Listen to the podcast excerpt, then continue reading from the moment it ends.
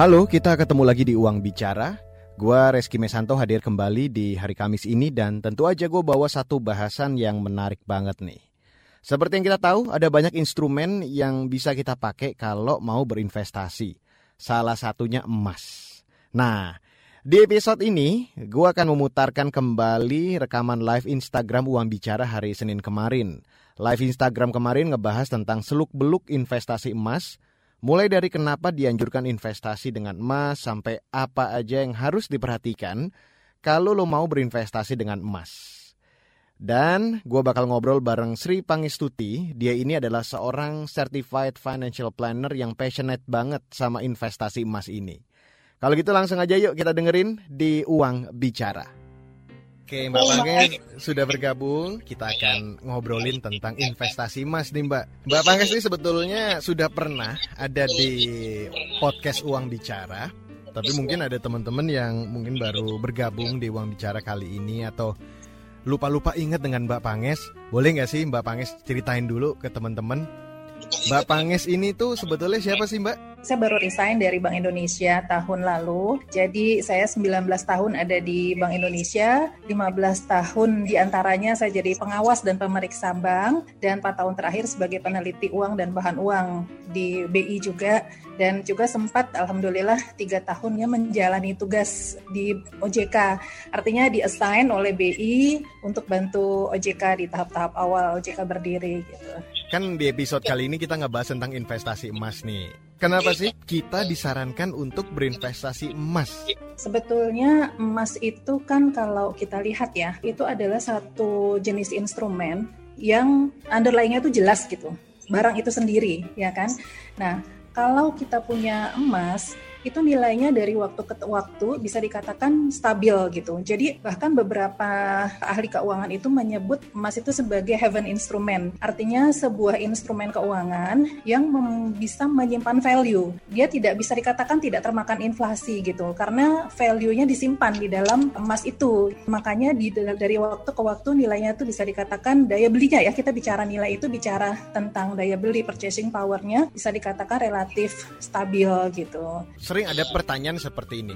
Lebih baik mana sih kita ber, berinvestasi emas dalam bentuk emas batangan atau emas perhiasan? Sebetulnya kalau dalam terms investasi gitu ya Mas, itu akan lebih baik kalau kita nyimpannya dalam emas batangan. Tapi kalau ibu-ibu biasanya itu kan senang ya dengan menggunakan uh, perhiasan gitu ya dan yeah. dalam hal ini perhiasan yang bahkan yang bukan emas pun kan sebetulnya sekarang juga nggak murah ya Mas. Nah itu akan lebih baik kalau dalam bentuk emas. Karena sebetulnya gini, walaupun dia perhiasan itu lebih, ketika dalam terms investasi itu lebih menguntungkan yang batangan, tapi yang perhiasan pun dia kan underlyingnya tetap emas. Jadi dalam jangka panjang dia tetap akan bernilai juga gitu. Dia harganya akan tetap mengikuti gitu. Kenapa emas batangan itu lebih menguntungkan ketika itu untuk investasi? Karena emas batangan ini secara kadar kan lebih tinggi. Kemudian dia tidak ada biaya produksi, biaya pembuatan seperti halnya perhiasan. Kalau perhiasan itu akan kena biaya pembuatan perhiasannya itu per gram. Jadi kalau misalnya beli gelang misalnya 10 gram, maka akan kena biaya per gramnya berapa dikali dengan 10 gram. Itu pun masih kena variabel lain, yaitu pembuatannya ini pembuatan yang semacam apa? Apakah dia handmade? Apakah dia pabrikan?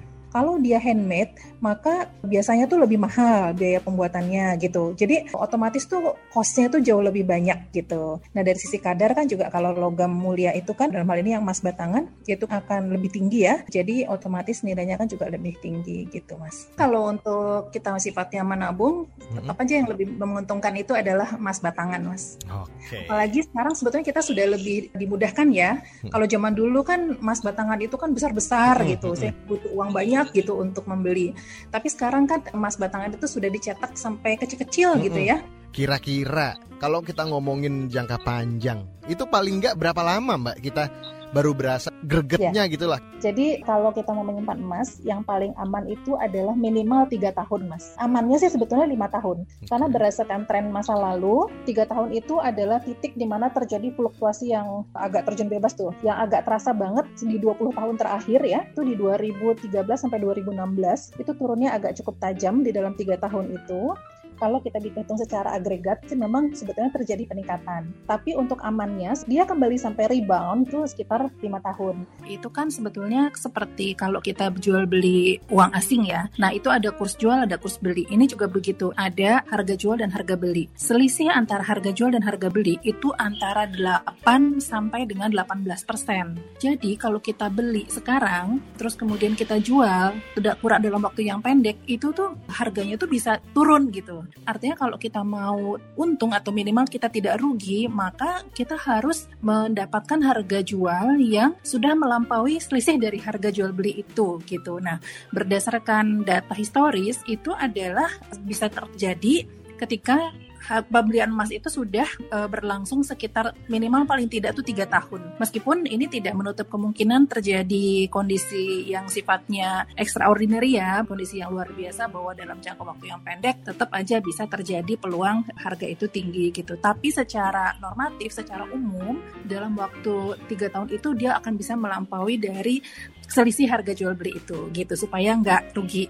Nah, Mbak kalau gitu kira-kira investasi dalam bentuk emas itu cocoknya untuk apa? Tentunya investasi yang untuk jangka panjang ya, Mas. Mm -hmm. Jadi di antaranya adalah pergi haji mungkin ya, karena kan sekarang antrian haji itu udah panjang banget ya. Bahkan yang plus saja sekarang tuh udah di atas lima tahun kan. Tanya juga kita rencana untuk yang kira-kira anaknya sudah mulai kuliah, kan berarti kalau dari sisi perencanaan keuangan kan artinya dana untuk kuliah di tahun-tahun itu sebetulnya kan sudah disediakan ya. Artinya nanti kita siap untuk dana pernikahan anak misalnya, gitu kan setelah dia selesai. Nah itu cocok. Atau misalnya kita juga merencanakan untuk ah mau beli rumah atau mungkin kalau yang muslim ah saya mau menyiapkan diri untuk berwakaf gitu misalnya. Jadi ditabung dulu untuk yang jangka panjang dengan menyimpan dalam emas gitu. Paling terasa itu ketika barang yang akan kita belikan itu juga nilainya bergerak atau biaya itu nilainya bergerak. Contohnya kita mau beli rumah, harga rumah kan kayaknya inflasi mungkin sekitar 3-4 persen per tahun, tapi harga rumah tuh mungkin bisa di atas 10 persen ya hmm. naiknya Naik gitu ya, ya setiap betul. tahun.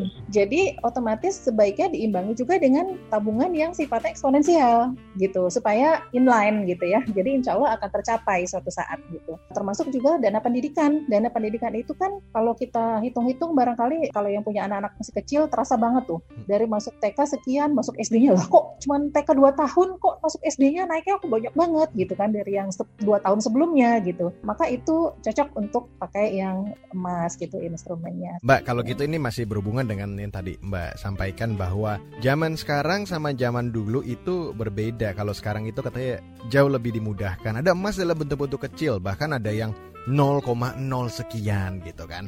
Misalnya, saya punya uang 600 ribu. Menurut Mbak Panges ya, mendingan saya beli 0,5 gram atau mending saya simpen dulu, at the end saya bisa beli yang mungkin 5 atau 10 gram gitu pada prinsipnya biaya pembuatan atau pencetakan emas-emas itu kan ada ya sejumlah tertentu. Artinya uang ketika dia untuk mencetak yang kecil banget ya, yang mini sampai yang besar itu ada sejumlah tertentu dan sebetulnya biayanya bisa dikatakan hampir fix ya. Artinya akan terasa besar ketika emasnya itu kecil gramannya. Jadi kalau kita hitung untuk biaya cetak sekitar 100 ribu 100 ribu ini masih biaya yang sekitar beberapa tahun yang lalu ya. Karena kan sekarang kan security features-nya kan ditambah ya jadi lebih aman karena ada hologram segala macam dipasang di logamnya. Tapi kita ambil asumsi saja ya 100 ribu nih mas. Biaya ini tuh untuk mencetak sertifikat katakanlah satu gram dengan mencetak sertifikat yang 100 gram itu hampir sama gitu mas. Sehingga kan akan terasa jauh lebih mahal ya mas ya. Kemudian faktor yang berikutnya yang harus kita perhatikan adalah berapa lama kita akan simpan emas itu. Kalau misalnya Mas Reski tadi contohnya 600 ribu ya Mas ya. Hmm. 600 ribu itu kira-kira kita akan simpan emas itu nanti akan berapa lama? Apakah kira-kira menyimpannya sekitar enam bulan satu tahun artinya untuk penggunaannya ya uangnya gitu ya akan kita gunakan. Nah kalau misalnya 600 ribu ini sebetulnya berapa persen dari penghasilan kita? Kalau misalnya ternyata 600 ribu itu untuk orang-orang yang punya penghasilan UMR misalnya maka angka 600 ribu ini akan terasa cukup besar gitu ya mas. Artinya 600 ribu ini sebaiknya disimpan untuk jangka yang cukup panjang. Kalau kita lihat grafik harga emas dalam jangka panjang trennya itu akan naik. Tapi kalau dalam jangka pendek yang kecil-kecilnya, dia akan ada fluktuasinya. pada saat kita ada uangnya segera belikan aja. Nanti abaikan soal oh nanti harganya minggu depan bulan depan. Kan kita asumsi asumsinya jangka panjang. Kalau kita sudah bicara jangka panjang maka simpan. Dengan uang 600 ribu 0,5 gram itu tadi Mbak Pange sempat sebutkan kalau emas itu kan jangka panjang. Paling nggak tiga tahun lah ya. Kira-kira saya bisa dapat keuntungan berapa nih Mbak? Sebetulnya kita nggak bisa memastikan berapa, hmm. cuma kalau kita lihat data selama 20 tahun terakhir gitu ya Mas ya, itu peningkatan harga emas itu kalau dalam rupiah. Karena gini, sebetulnya emas itu kan harganya dalam US dollar, tapi rupiah sendiri mengalami depresiasi terhadap US dollar. Jadi rupiah ini dua lapis ya. Kalau kita beli emas dalam rupiah, maka kan dia kan terhadap barangnya sendiri US dollarnya kan terdepresiasi. Terus kemudian rupiahnya terdepresiasi juga terhadap US dollarnya.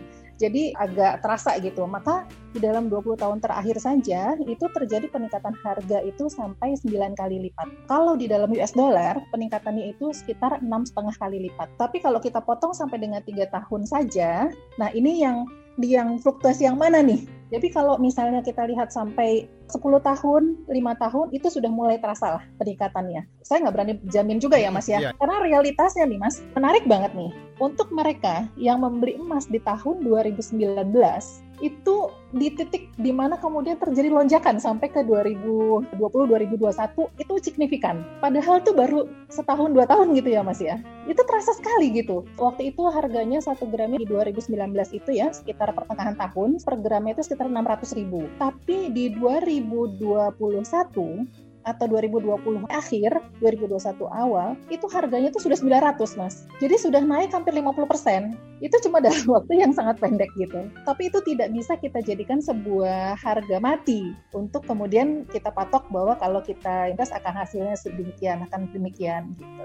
Itu dia Sri Pangestuti, seorang certified financial planner yang passionate banget di bidang investasi emas. Obrolan gue bareng Mbak Panges nggak selesai sampai di sini aja. Karena di bagian selanjutnya gue masih lanjut lagi, jadi jangan ke mana-mana, tetap di Uang Bicara. Sepasang kekasih yang terpaut usia hingga 61 tahun di Subang. Ini bukan hal baru. angka pernikahan dini juga Kawin anak terus terjadi, sering kali menjadi viral, bahkan jadi bahan guyonan dalam kemasan berita yang sensasional. Seorang gadis berusia 18 tahun. Seolah ini bukan masalah. Tapi, bagaimana rasanya kawin ketika masih di usia anak? Ya, gimana sih perasaan saya tuh sebenarnya hancur waktu itu. Hancur. Bisa naik sekolah Ya, pengen banget sekolah. Lihat orang. Saya ajak kamu mendengar langsung suara mereka yang dikawinkan di usia anak. Ibu sama bapak tetap paksa untuk menikah saya tidak bisa memenuhi impian Bapak Ibu. Saya Malika, ini adalah Disclose, serial podcast investigasi dari KBR. Yang penting saya mau ningkain cita-cita Disclose, dipaksa kawin. Bisa disimak di KBR Prime, Spotify, dan aplikasi mendengarkan podcast lainnya.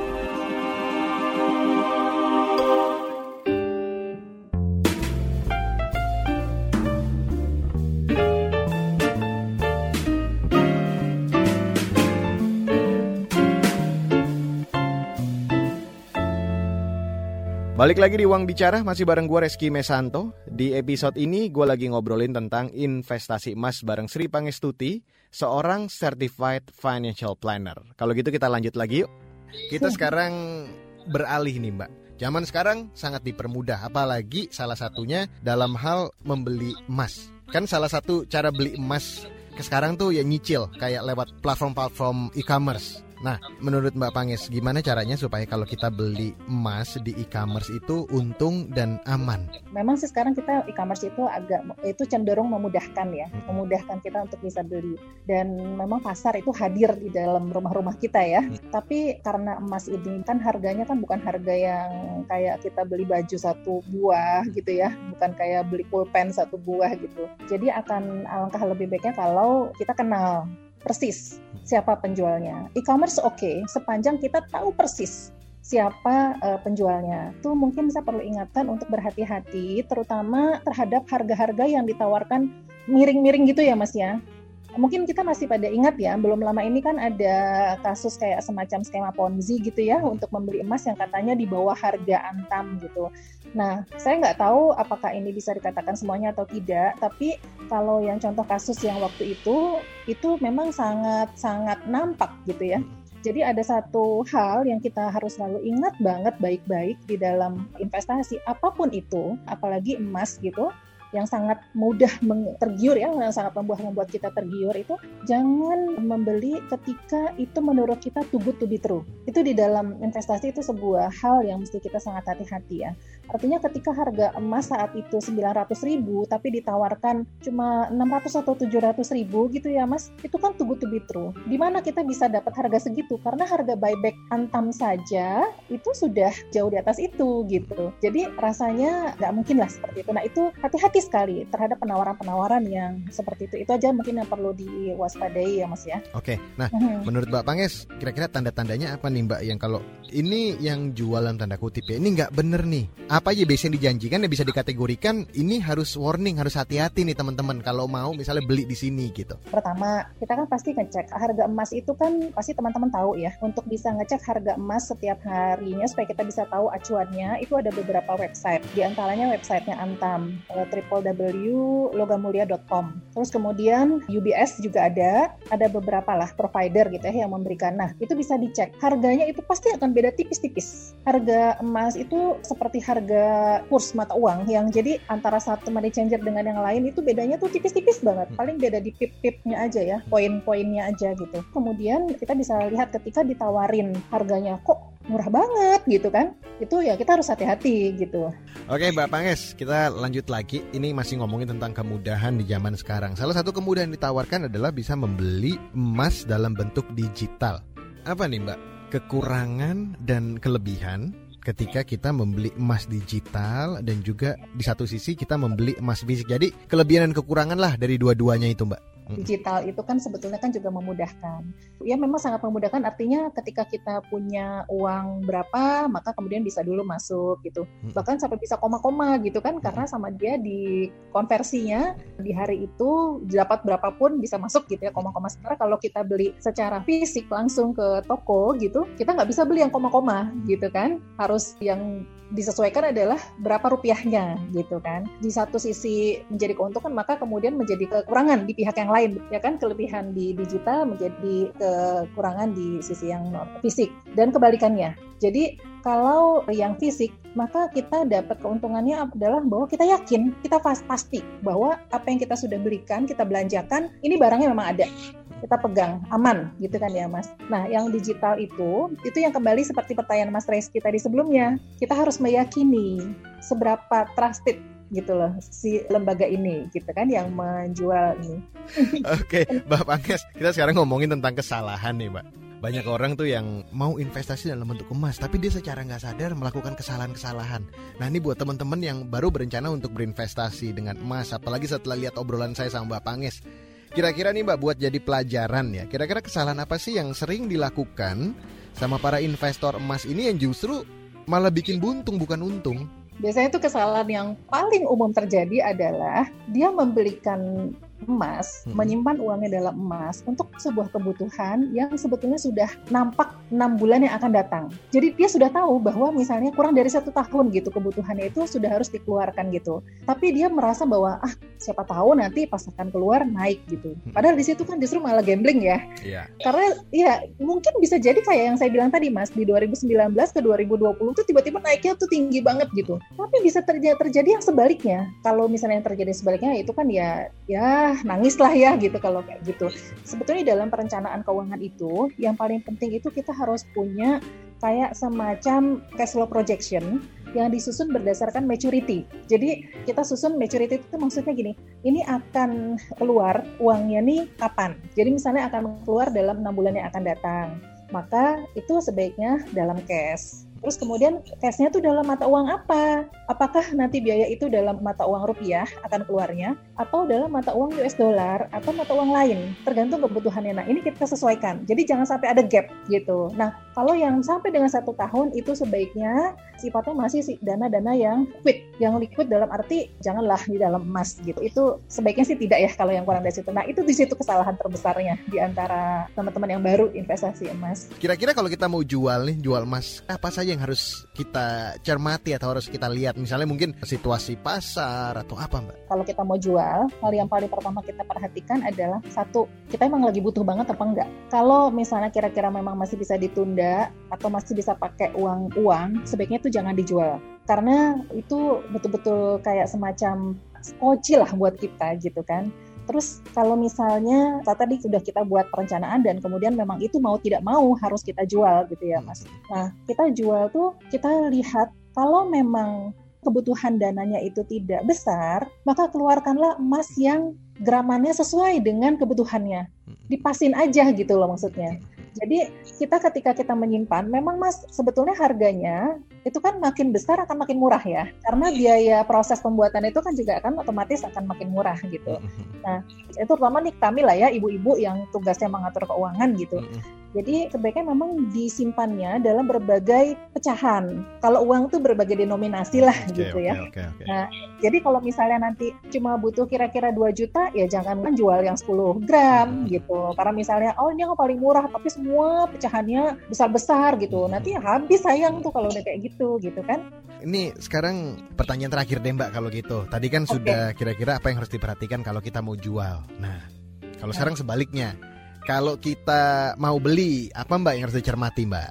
Kalau kita mau beli sih yang paling penting kita beli di toko yang memang terpercaya. Terus perhatikan kesesuaian antara nomor di sertifikat dengan yang ada di fisiknya. Karena itu harus sama, bahkan yang sekarang kan sudah pakai QR ya, di sertifikatnya itu sudah pakai QR.